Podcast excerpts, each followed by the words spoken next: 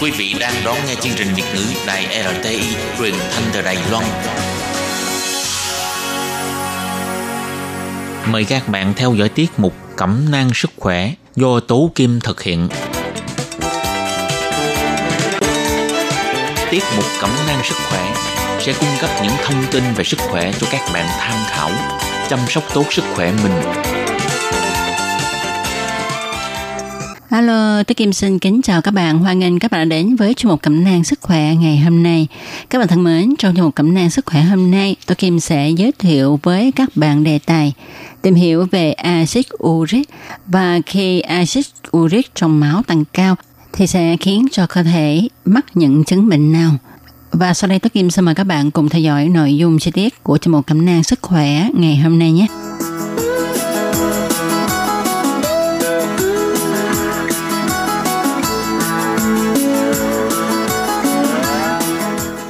Các bạn thân mến, trước tiên chúng ta hãy cùng nhau tìm hiểu về axit uric nhé.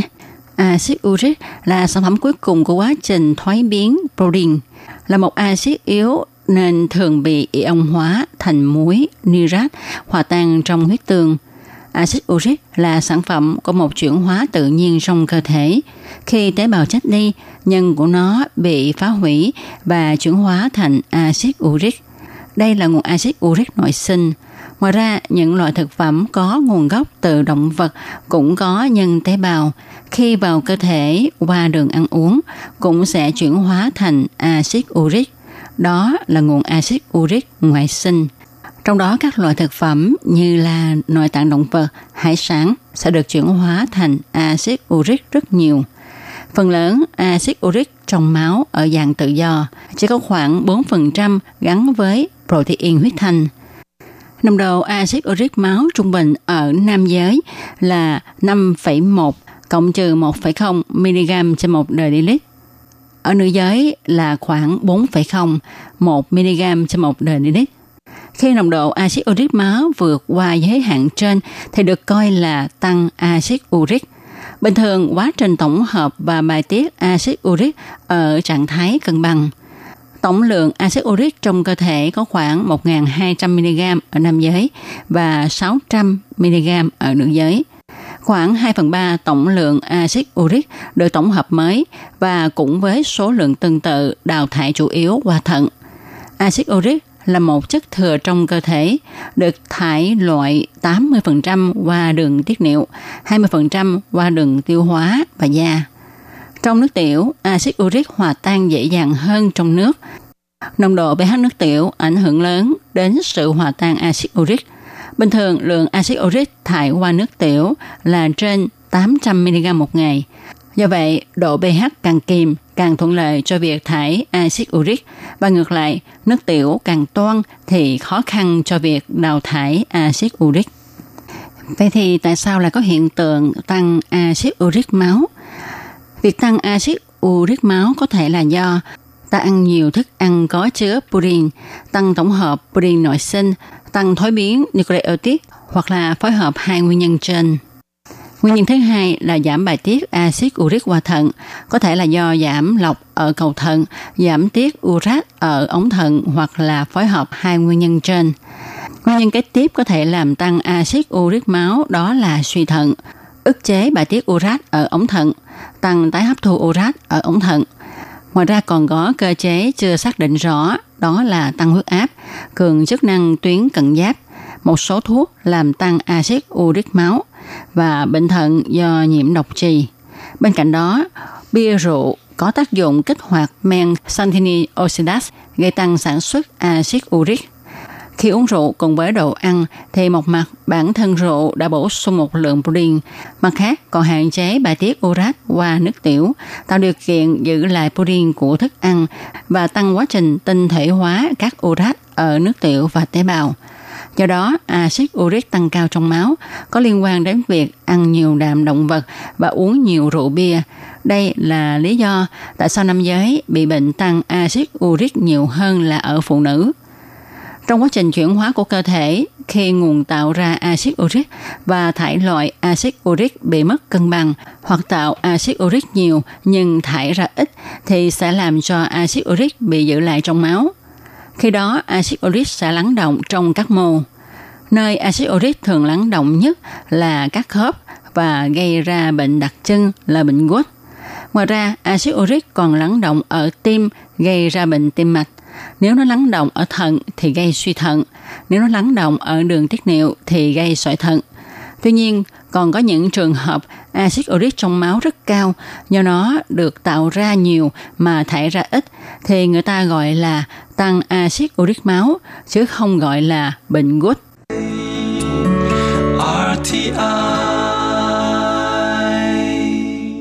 Các bạn thân mến, như khi nãy tôi Kim đã trình bày ở phần trên, thì việc tăng axit uric trong máu sẽ gây nên các chứng bệnh à, và thông thường chúng ta hay gặp nhất đó là bệnh gút. Vậy thì cái tỷ lệ mắc bệnh gút khi mà lượng axit uric trong máu tăng cao có cao hay không?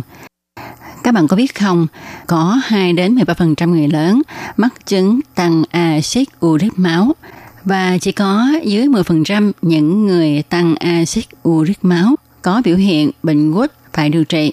Có đến 90% trường hợp tăng axit uric đơn thuần không có triệu chứng gì. Tuy nhiên, người ta thấy là axit uric máu bình thường ở 30% bệnh nhân bị gút cấp. Mức axit uric máu càng cao thì nguy cơ mắc bệnh gút càng cao và tỷ lệ mắc bệnh gút thì ngày càng gia tăng trên thế giới. Lý do tại sao là như vậy? Đó là do, Thứ nhất là hiện nay, lượng tiêu thụ bia rượu ở cộng đồng ngày càng tăng. Thứ hai là việc tăng sử dụng artesia và aspirin trong các bệnh lý tim mạch. Thứ ba là tăng sử dụng chế độ ăn giàu protein như là nội tạng của động vật và các hải sản. Cái tiếp nữa là bệnh lý về chuyển hóa và béo phì. Ngoài ra thì tỷ lệ người già trên 65 tuổi gia tăng thì nó cũng có liên quan đến chứng thoái hóa khớp. Lý do tiếp theo đó là gia tăng và kéo dài cuộc sống của các bệnh nhân suy thận mãn. Sau đây chúng ta hãy cùng nhau tìm hiểu cơ chế lắng động axit uric nha. Thì cơ chế chủ yếu là do tăng axit uric máu kéo dài.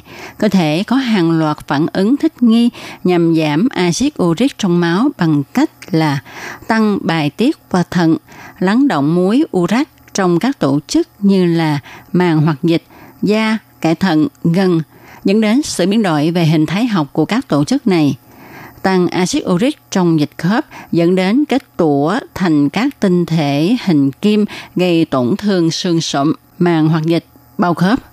Qua chỗ sụn bị tổn thương, các tinh thể xâm nhập xuống tận lớp xương dưới sụn, hình thành các hạt tô phi, gây phá hủy xương dưới dạng ổ khuyết xương hình cầu, viêm màng hoặc dịch, tăng sinh màng hoặc dịch, thâm nhiễm các tế bào lympho là tổn thương thứ phát sự lắng động các tinh thể ở tổ chức tạo thành các hạt tô phiên kích thước to nhỏ khác nhau. Lắng động tinh thể urat ở kẻ thận dẫn đến tổn thương thận như sỏi thận, viêm thận kẽ, sơ hóa cầu thận. Tổn thương lan rộng dẫn đến suy thận. Các bạn có biết không, ban đầu nồng độ axit uric trong máu tăng cao, tuy nhiên chưa xuất hiện các triệu chứng, chưa xuất hiện các cơn gút gấp. Giai đoạn này thường gọi là tăng axit uric máu chưa phải gút. Tuy nhiên, khi lượng axit uric trong máu tăng cao kéo dài và sẽ lắng động tinh thể urat ở các khớp, gây ra các đợt viêm khớp cấp hay còn gọi là cơn gút gấp. Khi đó, tăng axit uric máu đã tiến triển thành bệnh gút. Khi có tăng axit uric máu, chúng ta nên bắt đầu cảnh giác với bệnh gút và nên quan tâm hơn đến các chỉ số này, kể cả khi chưa xuất hiện cơn gút gấp. Các bệnh lý cụ thể đi kèm với tăng axit uric máu và bệnh gút đó là béo phì, tăng lipid máu, tiểu đường, tăng huyết áp, nhồi máu cơ tim, sơ vữa động mạch. Người tăng chất này trong máu thường không có triệu chứng gì. Với các trường hợp tăng dưới 10mg trên một dl thì chỉ cần thực hiện đúng các hướng dẫn theo chế độ ăn uống phù hợp mà các bác sĩ đưa ra để cân bằng axit uric như là hạn chế ăn đạm động vật, không được uống rượu bia, đặc biệt là cần ăn nhiều rau quả. Nếu chỉ số axit uric trong máu dưới 7mg trên 1 dl là bình thường, chỉ khi nào ở mức 13mg trên 1 dl thì mới có nguy cơ bệnh tim mạch và cần phải điều trị thuốc hạ axit uric. Các trường hợp khác đều không có chỉ định dùng thuốc, trừ bệnh nhân có tình trạng hủy tế bào quá nhiều như ở bệnh nhân bị ung thư phải hóa trị hoặc xạ trị. Thuốc hạ axit uric thông dụng nhất và hiệu quả được sử dụng phổ biến là allopurinol. Tuy nhiên, thuốc là con dao hai lưỡi nên sử dụng phải thận trọng và đúng chỉ định vì thống kê cho thấy loại thuốc này có nhiều tác dụng phụ và nhiều người gặp phải tác dụng phụ khi sử dụng thuốc này.